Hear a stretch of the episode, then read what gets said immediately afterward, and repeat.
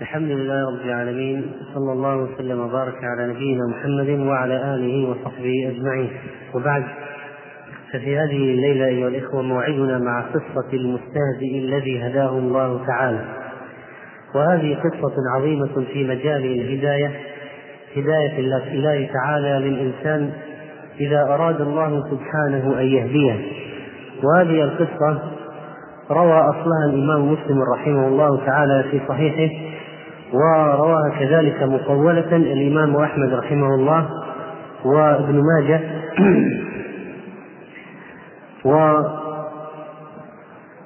وهذه القصة من مسند الإمام أحمد رحمه الله. يرويها عبد الله بن محيرين وكان يتيما في حجر أبي محذورة. قال قلت لأبي محذورة يا عمي إني خارج إلى الشام وأخشى أن أسأل عن تأذينك فأخبرني أن قال روح بن قال روح بن معير حين جهزه إلى الشام قلت لأبي محذورة يا عمي إني خارج إلى الشام وأخشى أن أسأل, أن أسأل عن تأذينك. فأخبرني أن أبا محذورة قال له نعم خرجت في نفر فكنا ببعض طريق حنين. أبو محذورة رضي الله عنه يروي الآن القصة يروي له الأذان يعلمه الأذان قبل أن يخرج إلى الشام. يقول له أبو محذورة خرجت في نفر يعني مع المشركين بعد فتح مكة مع النبي صلى الله عليه وسلم. خرجت في نفر فكنا ببعض طريق حنين. فقتل رسول الله صلى الله عليه وسلم من حنين. فلقينا رسول الله صلى الله عليه وسلم ببعض الطريق. فأذن مؤذن رسول الله صلى الله عليه وسلم بالصلاة عند رسول الله صلى الله عليه وسلم. هذا الكلام كله في السفر. الآن يقول أبو محذورة كنا مع مجموعة من المشركين والنبي عليه الصلاة والسلام رجع من حنين في طريق العودة. مؤذن النبي عليه الصلاة والسلام قام يؤذن. فسمعنا صوت المؤذن ونحن متنكبون فصرخنا نحكيه ونستهزئ به. صرخنا نحكيه ونستهزئ به. نستهزئ بهذا المؤذن. كانوا كفارا لما سمعوا صوت المؤذن قاموا يستهزئون يستهزئون بصوت هذا المؤذن ويقلدونه.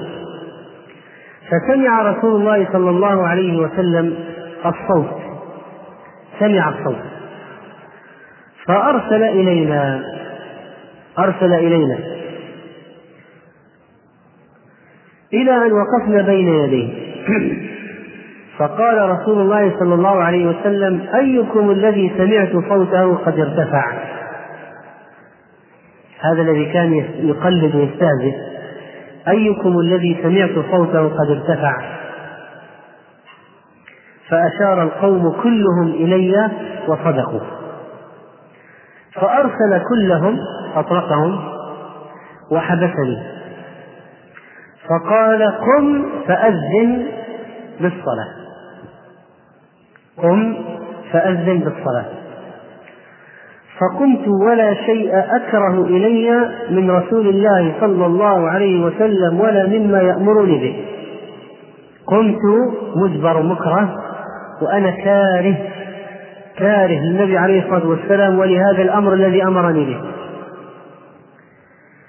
فقمت بين يدي رسول الله صلى الله عليه وسلم فألقى إلي رسول الله صلى الله عليه وسلم التأذين هو نفسه. يلقي عليه التأذين وأبو محذورة يؤذن. النبي عليه الصلاة والسلام يعلمه وأبو محذورة يرفع صوته به. فقال قل الله أكبر. الله أكبر. أشهد أن لا إله إلا الله. أشهد أن لا إله إلا الله. أشهد أن محمد رسول الله. أشهد أن محمد رسول الله. ثم قال لي ارجع ارجع فامدد من صوتك. ثم قل يعني الآن بصوت مرتفع بعد أن كان خفيضا فامدد من صوتك. ثم قال أشهد أن لا إله إلا الله. أشهد أن لا إله إلا الله. أشهد أن محمدا رسول الله.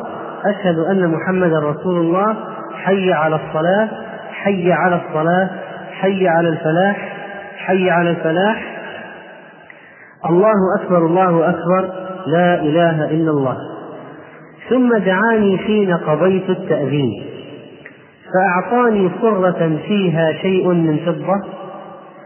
ثم وضع يده على ناصية أبي محذورة. ثم أمارها. أمارها أي مر بيده الشريفة على وجهه مرتين ثم مرتين على يديه ثم على كبده ثم بلغت يد رسول الله صلى الله عليه وسلم سرة أبي محذورة. ثم قال رسول الله صلى الله عليه وسلم بارك الله فيك. فقلت يا رسول الله مرني بالتأذين بمكة. اجعلني مؤذنا بمكة. فقال قد أمرتك به وذهب كل شيء كان لرسول الله صلى الله عليه وسلم من كراهية وعاد ذلك محبة لرسول الله صلى الله عليه وسلم. فقدمت على عتاب بن أسيد عامل رسول الله صلى الله عليه وسلم بمكة فأذنت معه بالصلاة عن أمر رسول الله صلى الله عليه وسلم وأخبرني ذلك من أدركت من أهلي ممن أدرك أبا محذورة على نحو فأذنت معه بالصلاة عن أمر رسول الله صلى الله عليه وسلم انتهى كلام أبي محذورة رضي الله تعالى عنه. كانت هذه القصة مرجع النبي عليه الصلاة والسلام من غزوة حنين لما نكب عن الطريق وعدل عنه وتنحى وكان هؤلاء يصرخون بالأذان استهزاء لأنهم كفار والنبي صلى الله عليه وسلم أمره أن يؤذن وأن يخفض صوته بأشهد أن لا إله إلا الله وأشهد أن محمدا رسول الله وأشهد أن محمدا رسول الله ثم يرفع بها صوته. ثم يرفع بها صوته. وأبو محذورة اسمه أوس ابن معير أوس بن معير وولاه النبي صلى الله عليه وسلم الأذان يوم الفتح وكان أحسن الناس أذانا وأنداهم صوتا. وقد جاء مرويا عند الدارمي بإسناد متصل بأبي محذورة أن رسول الله صلى الله عليه وسلم أمر بنحو عشرين رجلا فأذنوا فأعجبه صوت أبي محذورة فعلمه الأذان. وجاء لبعض شعراء قريش في مدح أذان أبي محذورة أما ورب الكعبة المستورة وما تلا محمد من سورة والنغمات من أبي محذورة لأفعلن فعلة مذكورة. هذا الحديث يحتوي على التكبير مرتين. والروايات المشهورة بأن التكبير في أول الأذان مربع يعني أربع تكبيرات. والشهادتان الشهادتان المشهور في الأذان كل واحدة كل واحدة مرتان. وحسب أذان أبي محذورة كل واحدة أربع. أشهد أن لا إله إلا الله أربع مرات وأشهد أن محمدا رسول الله أربع مرات. ولكن ولكن المرتان الأوليين من كل واحدة سرا أو بصوت خفيف والمرتان الأخريين بصوت مرتفع. وهذا هو الترجيع المعروف عند الفقهاء في الأذان. الترجيع عند الفقهاء في الأذان هو أن المؤذن إذا قام إلى الصلاة فإن السنة أن يجهر بالتكبيرات الأربع ثم يقول بصوت خفيف أشهد أن لا إله إلا الله أشهد أن لا إله إلا الله أشهد أن محمد رسول الله أشهد أن محمد رسول الله. ثم بعد ذلك يعود ويقول هذه الشهادات بصوت مرتفع يؤذن بها. فالترجيع في الأذان أن يقول المؤذن بصوت خفيض ينطق بالشهادتين مرتين لكل واحدة. ثم يرفع صوته بعد ذلك بالشهادتين مرتين لكل واحدة. هذا هو الترجيح. وقد توفي أبو محذورة رضي الله تعالى عنه بمكة سنة تسع وخمسين وقيل سبع وسبعين ولم يزل مقيما بمكة وتوارثت ذريته الأذان رضي الله تعالى عنهم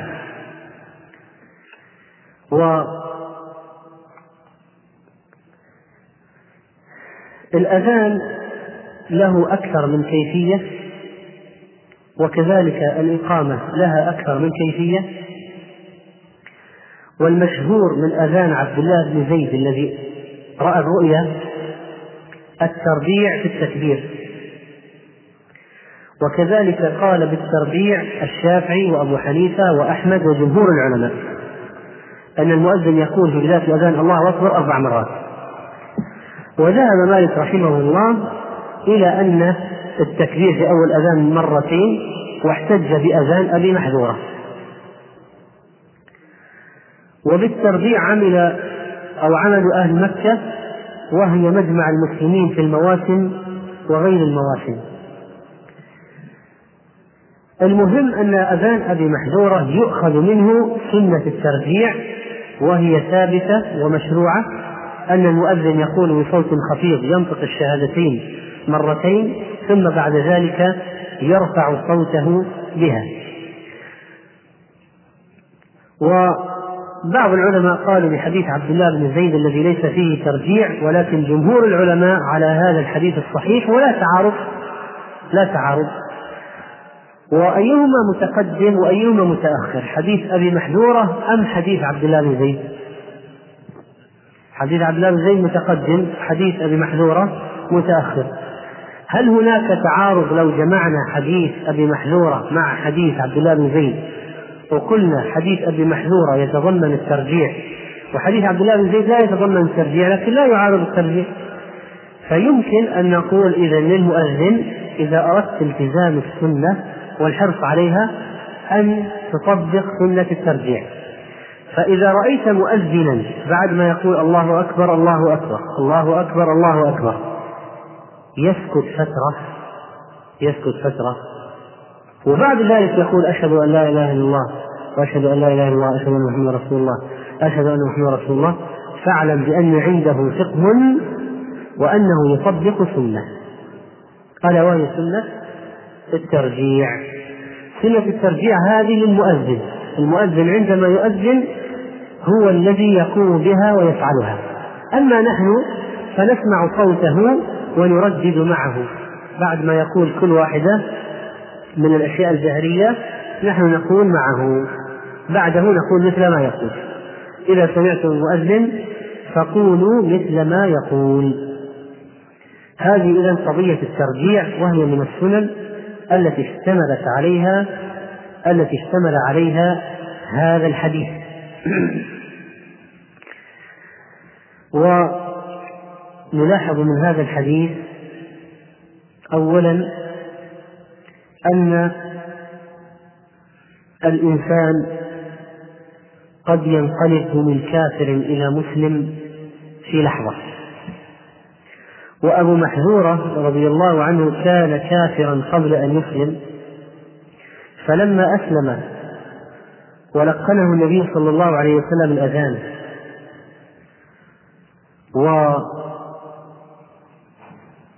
ومسح وجهه ومسح على كبده ودعا له بالبركة انقلب الكره إلى محبة وانقلب الكفر إلى إيمان وانقلب بغض الأذان إلى محبة الأذان بل وطلب أن يصبح مؤذنا وانقلب الاستهزاء بالأذان إلى الجدية في إقامة هذه الشعيرة. من يهدي الله فهو المهتدي. إنك لا تهدي من أحببت ولكن الله يهدي من يشاء. فمن يرد الله أن يهديه يشرح صدره للإسلام. ويجعل الله تعالى النور في قلبه.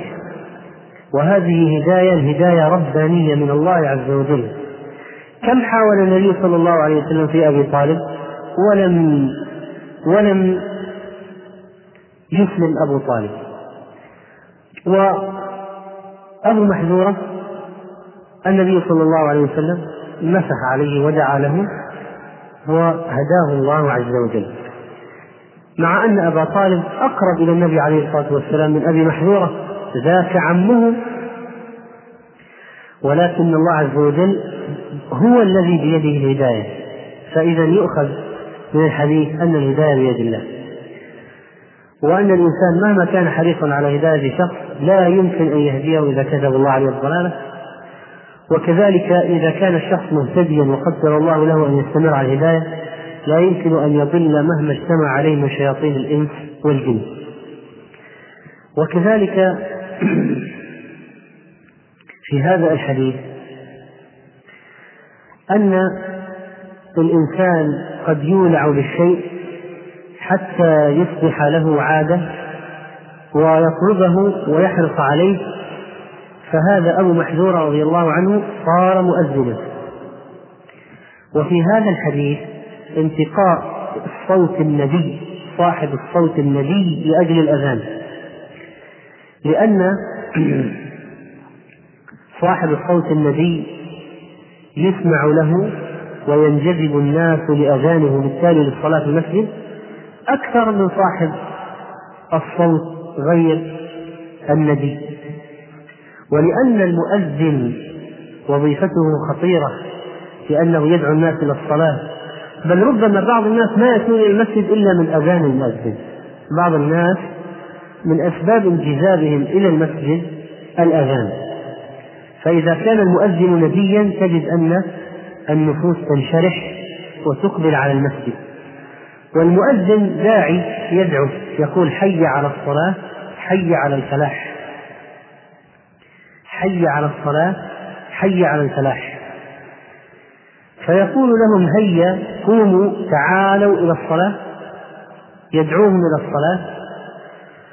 وبما أنه لا يمكن أن يقوم العبد إلى شيء من الطاعات إلا بقدر الله وتوفيق الله وإعانة الله فماذا نقول إذا سمعنا حي على الصلاة؟ لا حول ولا قوة إلا بالله. يعني لولا حول إذا ما أعطانا الله القوة وما أعطانا حولا نقدر به على الإتيان الصلاة ما يمكن أن نأتي ولا نستطيع.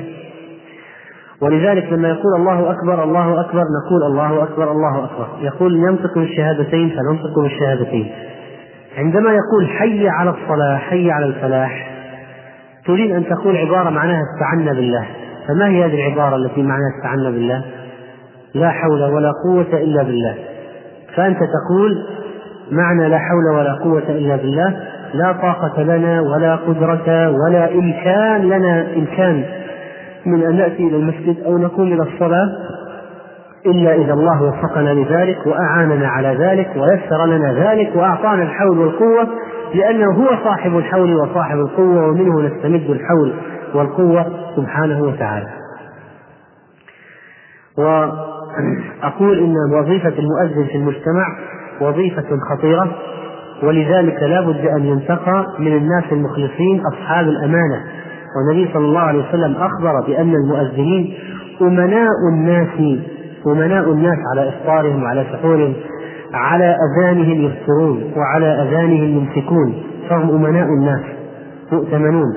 فينبغي أن يكون من أصحاب الأمانة. ولذلك أوصى ابن عمر رضي الله عنه أن رجلا أن يتخذ مؤذنا لا يأخذ على أذانه أجرا. لماذا؟ لأن المؤذن المحتسب المؤذن المحتسب يكون إخلاصه أشد ولا شك ولذلك يستجيب له الناس أكثر من المؤذن الذي يأخذ المال أو يؤذن لأجل المال. ولعل من أسباب عدم التوفيق لدى بعض الناس في الصلاة أن المؤذنين أو بعض المؤذنين لا يؤذنون إلا من أجل المال. لو ما أعطي المال ما أذن. وتجد بعض الناس إذا أراد أن يعني يبحث عن وظيفة أو يتزوج أسرع شيء يخطر في باله المؤذن. مع أن المؤذن ينبغي أن يكون ذا صفات متفوقة حتى يحصل له القبول عند الناس حتى يكون لصوته القبول عند الناس ولذلك إذا المؤذن احتسب في الأجر احتسب بالأجر في الأذان وما أخذ عليه أجر ما أخذ عليه أجرة فإنه من من أطول الناس أعناقا يوم القيامة. المؤذنون أطول الناس أعناقا يوم القيامة. كما أن الجزاء من جنس العمل. بأذانهم صاروا أطول الناس أعناقا يوم القيامة. كذلك إذا أذن ردد معه شهد له أيضا ما عن يمينه وشماله من شجر وحجر وجن وإنس شهدوا له يوم القيامة. بأذانه. وكذلك فإن النبي صلى الله عليه وسلم ذكر في مناقب بلال أنه سمع دفا عليه دفا عليه في الجنة أمامه عليه الصلاة والسلام. وحكم أخذ الأجرة على الأذان أن من أخذ من أذن لأجل المال جعل المال جعل الأذان وسيلة للمال فعمله حابط ومردود عليه وآثم لأنه اشترى هذه الدنيا بالآخرة. دفع في الآخرة ثمنا أو دفع العمل الأخروي العمل الديني لأجل أن ينال الأجرة الدنيوية. وبناء على ذلك من جعل الأذان وسيلة للتكسب فليس له عند الله من خلاق.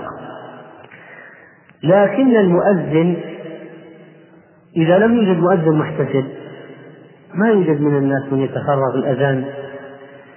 فعند ذلك يعطى المؤذنون من بيت المال ما يفرغهم للأذان. ما يفرغهم للأذان. لأن الناس لا بد لهم من مؤذنين. وإذا لم يوجد مؤذنون محتسبون فلا بد لنا من تفريغ بعض الناس للأذان لأن الناس يريدون وظائف وتجارات ليعيشوا. فإذا لم يوجد من يحتسب لا بد أن نفرغ من الناس من يؤذن. ولكن على هذا الشخص الذي يأخذ من بيت المال أن يكون هدفه ليس المال وإنما الأذان الأجر وليس الأجرة. فيأخذ الأجرة للتفرغ للأذان. فهو يأخذ ليؤذن وليس يؤذن ليأخذ. يأخذ ليتفرغ للقيام بهذه الشعيرة العظيمة. وليس أنه يقوم بهذه الشعيرة لكي يأخذ المال. وفرق بين من يؤذن ليأخذ ومن يأخذ ليؤذن كما أن هناك فرقا عظيما بين الذي يحج ليأخذ والذي يأخذ ليحج.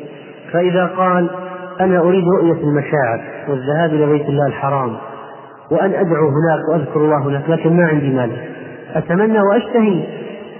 فقال له إنسان أنا أريدك أن تحج عن ميتي. خذ هذا المال لتحج به. فهذا ما هو هدفه ونيته وغرضه؟ الحج. والذهاب إلى هناك رؤية المشاعر ذكر الله هناك والدعاء هناك. إذا هذا يؤذر. فهو يأخذ المال ليتمكن من الذهاب فالمال وسيلة والحج هي الغاية الذهاب إلى المشاعر هي الغاية هذا يؤجر. أما الذي يبحث يقول يا أخي دوروا لنا على ناس عندهم حجج الأموات نبغى نستفيد. شوفوا لنا ناس ما حولك يا أيها الإمام ما حولك أحد جاي يبغى حج الميت عنده مثلا. ثم يقول فوض لي عليه مثلا إيه، كم يدفع؟ ثلاث لا أربعة خمس. ثم إذا زاد شيء يقول يعني هذا لي. فهذا إذا ليس له عند الله من خلاق. كما بين شيخ الإسلام رحمه الله الفرق بين من يحج ليأخذ وبين من يأخذ ليحج. فالذي يحج ليأخذ إذا الأخذ هو الهدف والحج وسيلة. هذا مأثوم. وأما من وأما من يأخذ ليحج الحج هو الهدف والأخذ وسيلة. ولذلك تجد هذا يعني إذا كان عنده مال أعاده إليه. قال يا جماعة أنا حجزته ووجد زاد المال هذا خذوه. أنا غرضي الحج. وهذا المبلغ مكنني من الذهاب خذوه. يرجعه إليه. وأما من يأخذ ليحج وأما من يحج ليأخذ تجده يفاوض ويريد أكثر. وإذا زاد شيء ما أعطاه ما أرجعه أبدا ولا يمكن أن يعيده فهو يأخذه ويأكله. فإذا الإنسان إذا أذن محتسبا وجعل له من بيت المال لتفريغه للأذان فهو يؤجر أما الذي يدور على أذان وين في مسجد يقول وين؟ دوروا لنا مسجد فيه مؤذن. خلنا نستفيد من البيت نستفيد من الأجرة. هذا إنسان ما هو غرضه الأذان. ولا الأجرة ولا الأجر على الأذان. هذا إنسان غرضه البيت بيت المؤذن لأنه مجاني. غرضه راتب المؤذن. ثم من أسوأ الأشياء التي تفعل أن يأتي بإنسان يوكله يأتي بواحد من خارج مثلا واحد من بنجلاديش ولا واحد من الهند واحد من باكستان واحد يقول له تعال يا أخ أنت أذن خذ هذه 500 ريال أذن وهو يضع في جيبه 700 بأي حق؟ بأي حق؟ يضع 700 في جيبه. بأي حق؟ ويأجر الشدة حق المؤذن وخلاص. ويقول هذا مصدر دخل. سبحان الله. أنت لا تقوم بالعمل. ثم تأخذ البيت وتأخذ أكثر من نصف الراتب أكثر من نصف الذي رتب للمؤذن. ثم تقول هذا مصدر دخل؟ هذا سحت حرام. كسب حرام. بأي وجه تأخذه. لا يقوم بالعمل ثم يأخذ. ولذلك فإن هذا من يعني من أسباب عزوف الناس عن الصلاة ربما ومن أسباب التخلف عن الصلاة عدم وجود المؤذنين المحتسبين. لو كان وجد المؤذنون المحتسبون وشاعوا لا وفقهم الله بحي على الصلاة حي على الفلاح ناس كثيرين يأتون. لكن إذا صار هدفه المال. هل هو يقول حي على الصلاة حي على الفلاح؟ يقولها من قلبه. ويرجو بها أن كل واحد يأتي إلى المسجد يؤجر. الآن أنت يعني أجر المؤذن كم هو عظيم؟ كل واحد يأتي إلى المسجد هو يؤجر مثل أجره لأنه هو الذي دعاهم. الدال على الخير كفاعله والداعي إلى الخير له مثل أجور من اتبعه. فلما يقول حي على الصلاة حي على الفلاح يناديهم ويأتون هذا له أجر أجر عظيم. فانظر كم يضيع على هؤلاء المساكين من من الأجر وهو الذين ينوون الدنيا. وكم يكون لهم من الأجر إذا نووا وجه الله تعالى. ونفس الكلام على الأئمة والخطباء والقضاة والمفتين. هؤلاء يرتب لهم من بيت المال ما يفرغهم للقيام بالإمامة والأذان والإفتاء والقضاء لأن هذه وظائف دينية لا يجوز أخذ إيش؟ مقابل عليها. لكن يعطى ما يفرغه. لكن لا يعطى هذه أجرة. يقال هذه أجرة الفتوى هذه أجرة الإمامة هذه أجرة الصلاة بالناس. هذه أجرة الأذان. هذا ليس عملا دنيويا حتى يجوز أخذ الأجرة عليه. لا يجوز أخذ الأجرة على الأعمال الدينية. لأنه لا يجوز أن يبتغي الإنسان بها الأعمال الدينية يبتغي بها المال أو الدنيا. لكن هو يبتغي وجه الله وما يأخذه من بيت المال من حاجة حاجة. لابد ما يستطيع أن يتفرغ إلا بهذا الذي رتب له وإلا اضطر أن يشتغل ويترك هذا يترك الإمامة ويترك الأذان. كذلك في هذا الحديث في هذا الحديث استعمال المال لتأليف قلوب الكفار. النبي صلى الله عليه وسلم لما جاءه أبو محذورة أعطاه صرة فيها شيء من فضة. وكان عليه الصلاة والسلام يستخدم المال في تأليف قلوب الكفار ودخل في الدين أناس كثيرون. من تأليف القلوب بسبب تأليف قلوبهم بالمادة. ثم بعد ذلك خلصت نياتهم أصبحوا صالحين وأصبحوا هم يعطون المال في سبيل الله. فأحيانا الواحد يكون مدخله إلى الدين المادة. ثم يهديه الله ويصبح هو يعطي في سبيل هذا الدين ونشر هذا الدين. فلا مانع أن يكون المدخل أولا يكون أولا مدخل مادي للدين مثل فهم المؤلفة قلوبهم. ثم بعد ذلك تتحول النيات وتتغير ويصبح يصبح الشخص هو الذي يعطي من جيبه. مثل الداعية إلى الله ربما ينفق على شخص من جيبه ويدعوه إلى طعام ويخدمه وينفق عليه من المال. فإذا اهتدى هذا الشخص صار هو الذي ينفق على الآخرين هو الذي يعطي في سبيل الله ويفعل مثل ما فعل معه. ويفعل مثل ما فعل معه. ولذلك فإن استخدام المال للدعوة ونشر الدين هذا أمر في غاية الحكمة وقد فعله النبي صلى الله عليه وسلم كما وجدنا في هذه القصة.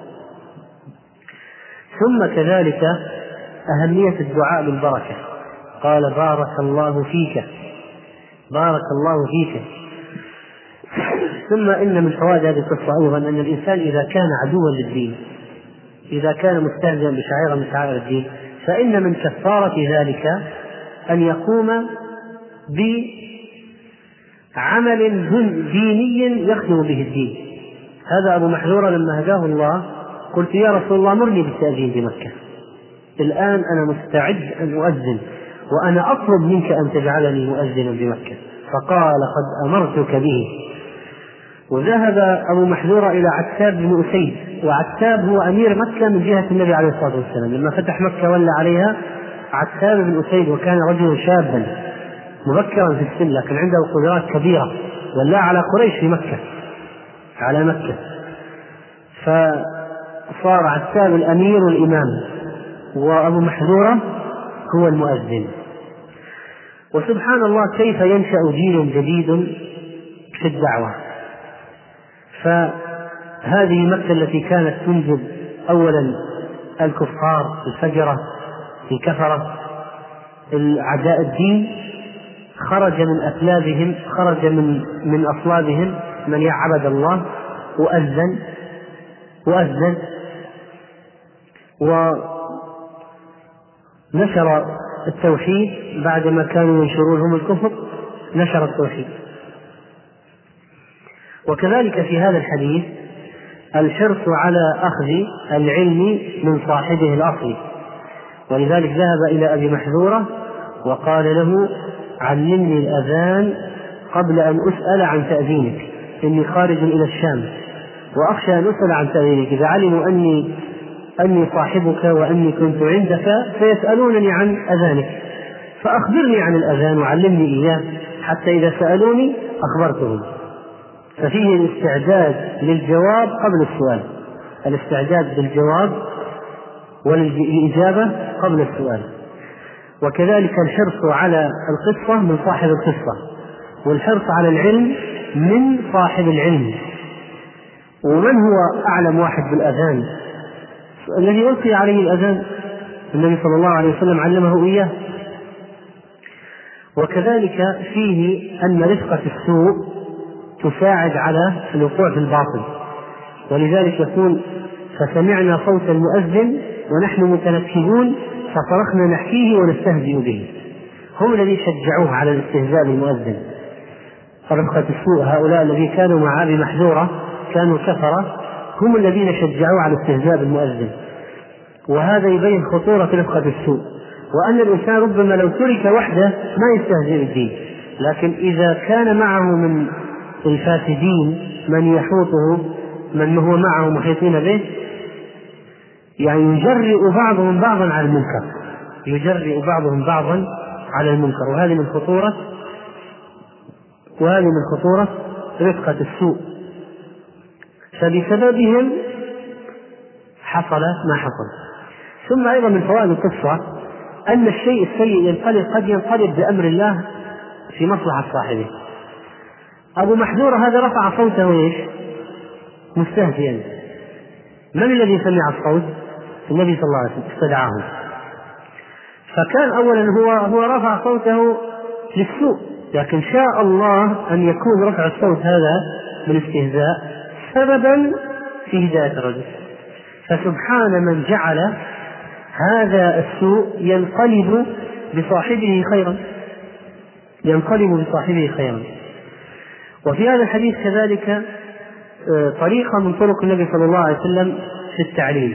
أن يقول قل كذا قل كذا وذاك يقول يلقيه عليه إلقاء يلقيه عليه إلقاء ولذلك فإن الإنسان فالإنسان لا ينسى إذا صار يلقن تلقينا مباشرة هذا من طرق التعليم التي كان النبي صلى الله عليه وسلم يفعلها أن يلقن الشخص تلقينا. ويملي عليه الكلام إملاء واحدة واحدة يمليها عليه. وفيه كذلك أن مشاعر الإنسان يمكن أن تتغير في لحظة. الكره ينقلب إلى محبة والعكس المحبة تنقلب إلى كره. العداوة تنقلب إلى صداقة والصداقة تنقلب إلى عداوة. الحزن ينقلب إلى سرور السرور يمكن ينقلب إلى حزن. يعني في لحظة. أسر إليها كلمات فبكت ثم أسر إليها كلمات فضحكت وراء بعض. أولا أخبرها بدنو أجله بكت. قال لها أنها سيدة نساء العالمين ضحكت. فالإنسان بحسب ما يناله ويحيط به من الظروف تنقلب تتقلب مشاعره تتقلب مشاعره. والقلب يتقلب وما سمي القلب إلا قلبا إلا أنه يتقلب. فهذا البغضاء يقول أبو محذورة وذهب كل شيء كان لرسول الله صلى الله عليه وسلم من كراهية وعاد ذلك محبة لرسول الله صلى الله عليه وسلم. وفيه أن حسن معاملة المدعو الكافر من قبل الداعية المسلم هو الذي يغير صورة الداعية وسمعة الداعية والأشياء التي كانت حول الداعية من الشبهات أو الشكوك أو العداوات في نفس الشخص الآخر هو هي تتغير بفعل المعاملة الحسنة من الداعية أعطاه المال ولان له في الكلام. ثم أننا نلاحظ أن من وسائل الدعوة أن تجعل الشخص يتلبس بالطاعة. فلو مثلا أتيت بمغني مثلا كانوا معك مثلا كان معك سرد مغني فحضرت وقت الصلاة فقلت له يا أخي لماذا لا تؤذن لنا؟ ممكن تؤذن لنا؟ المغني تقول المغني أذن لنا يمكن أن يكون طلبك من المغني أن يؤذن سبب لهدايته إلى طريق الحق لأن استخدام الطاقة في الشر إذا عكس وطلب منه أن يؤديها في الخير يحس بلذة الخير فتتغير قناعاته ويتغير مسلكه وطريقه.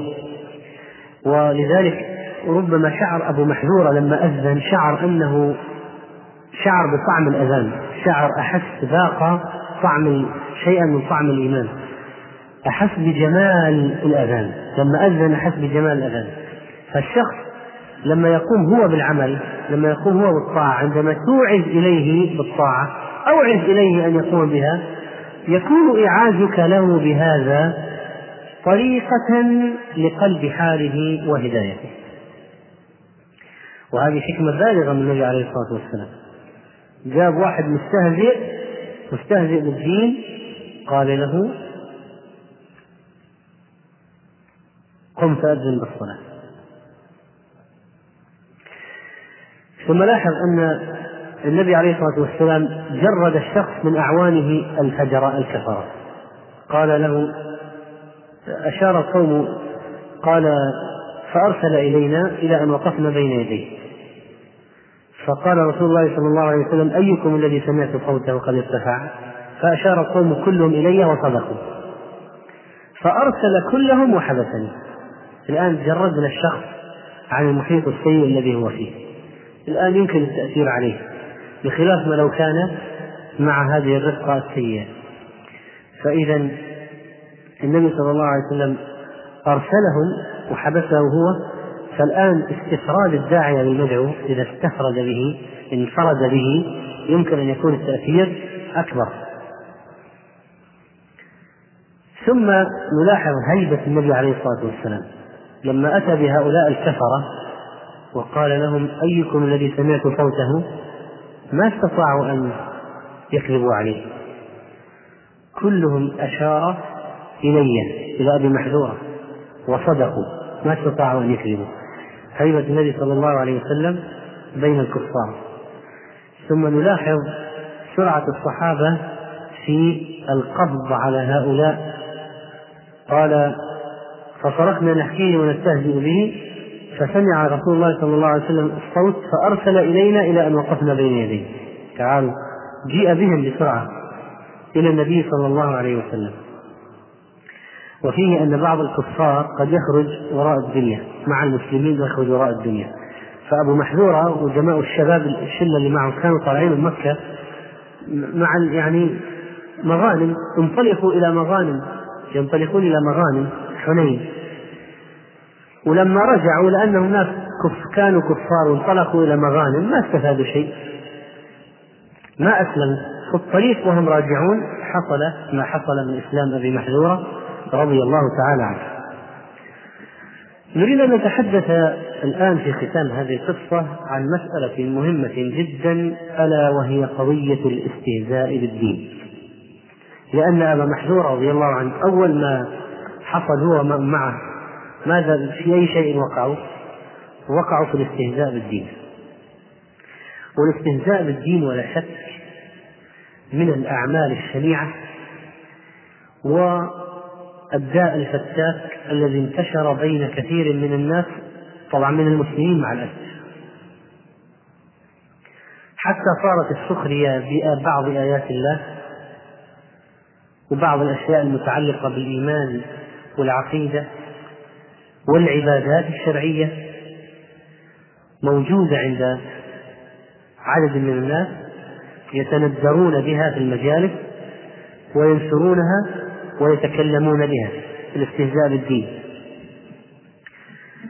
والاستهزاء والسخرية قريبان. الهزء هو السخرية. استهزأ به يعني سخر منه وضحك منه. والله سبحانه وتعالى توعد المنافقين قائلا لهم قل استهزئوا إن الله مخرج ما تحذرون. فالاستهزاء اذا بالدين من صفات المنافقين. و في غزوة تبوك استهزأ بعض الناس بأصحاب النبي صلى الله عليه وسلم.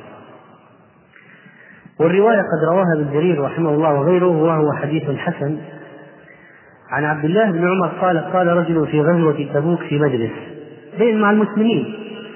قال ما رأينا مثل قرائنا. من هم القراء؟ الصحابة. ما رأينا مثل قرائنا هؤلاء.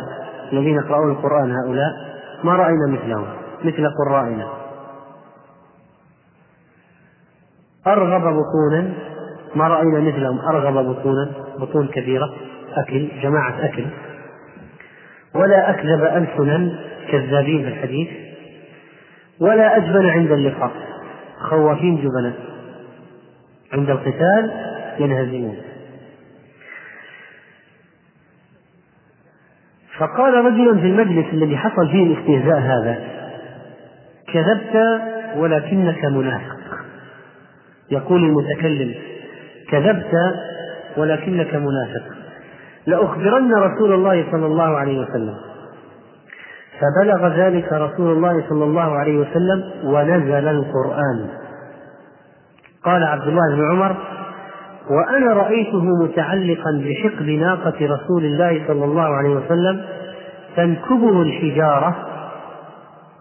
وهو يقول يا رسول الله إنما كنا نخوض ونلعب ورسول الله صلى الله عليه وسلم يقول أب الله وآياته ورسوله كنتم تستهزئون لا تعتذروا قد كفرتم بعد إيمانكم. وفي رواية فجاء ذلك الرجل إلى رسول الله صلى الله عليه وسلم وقد ارتحل وركب ناقته فقال يا رسول الله إنما كنا نخوض ونلعب ونتحدث حديث الركب نقطع به عناء الطريق. والنبي صلى الله عليه وسلم يقول أب الله وآياته ورسوله كنتم تستهزئون لا تعتذروا قد كفرتم بعد إيمانكم.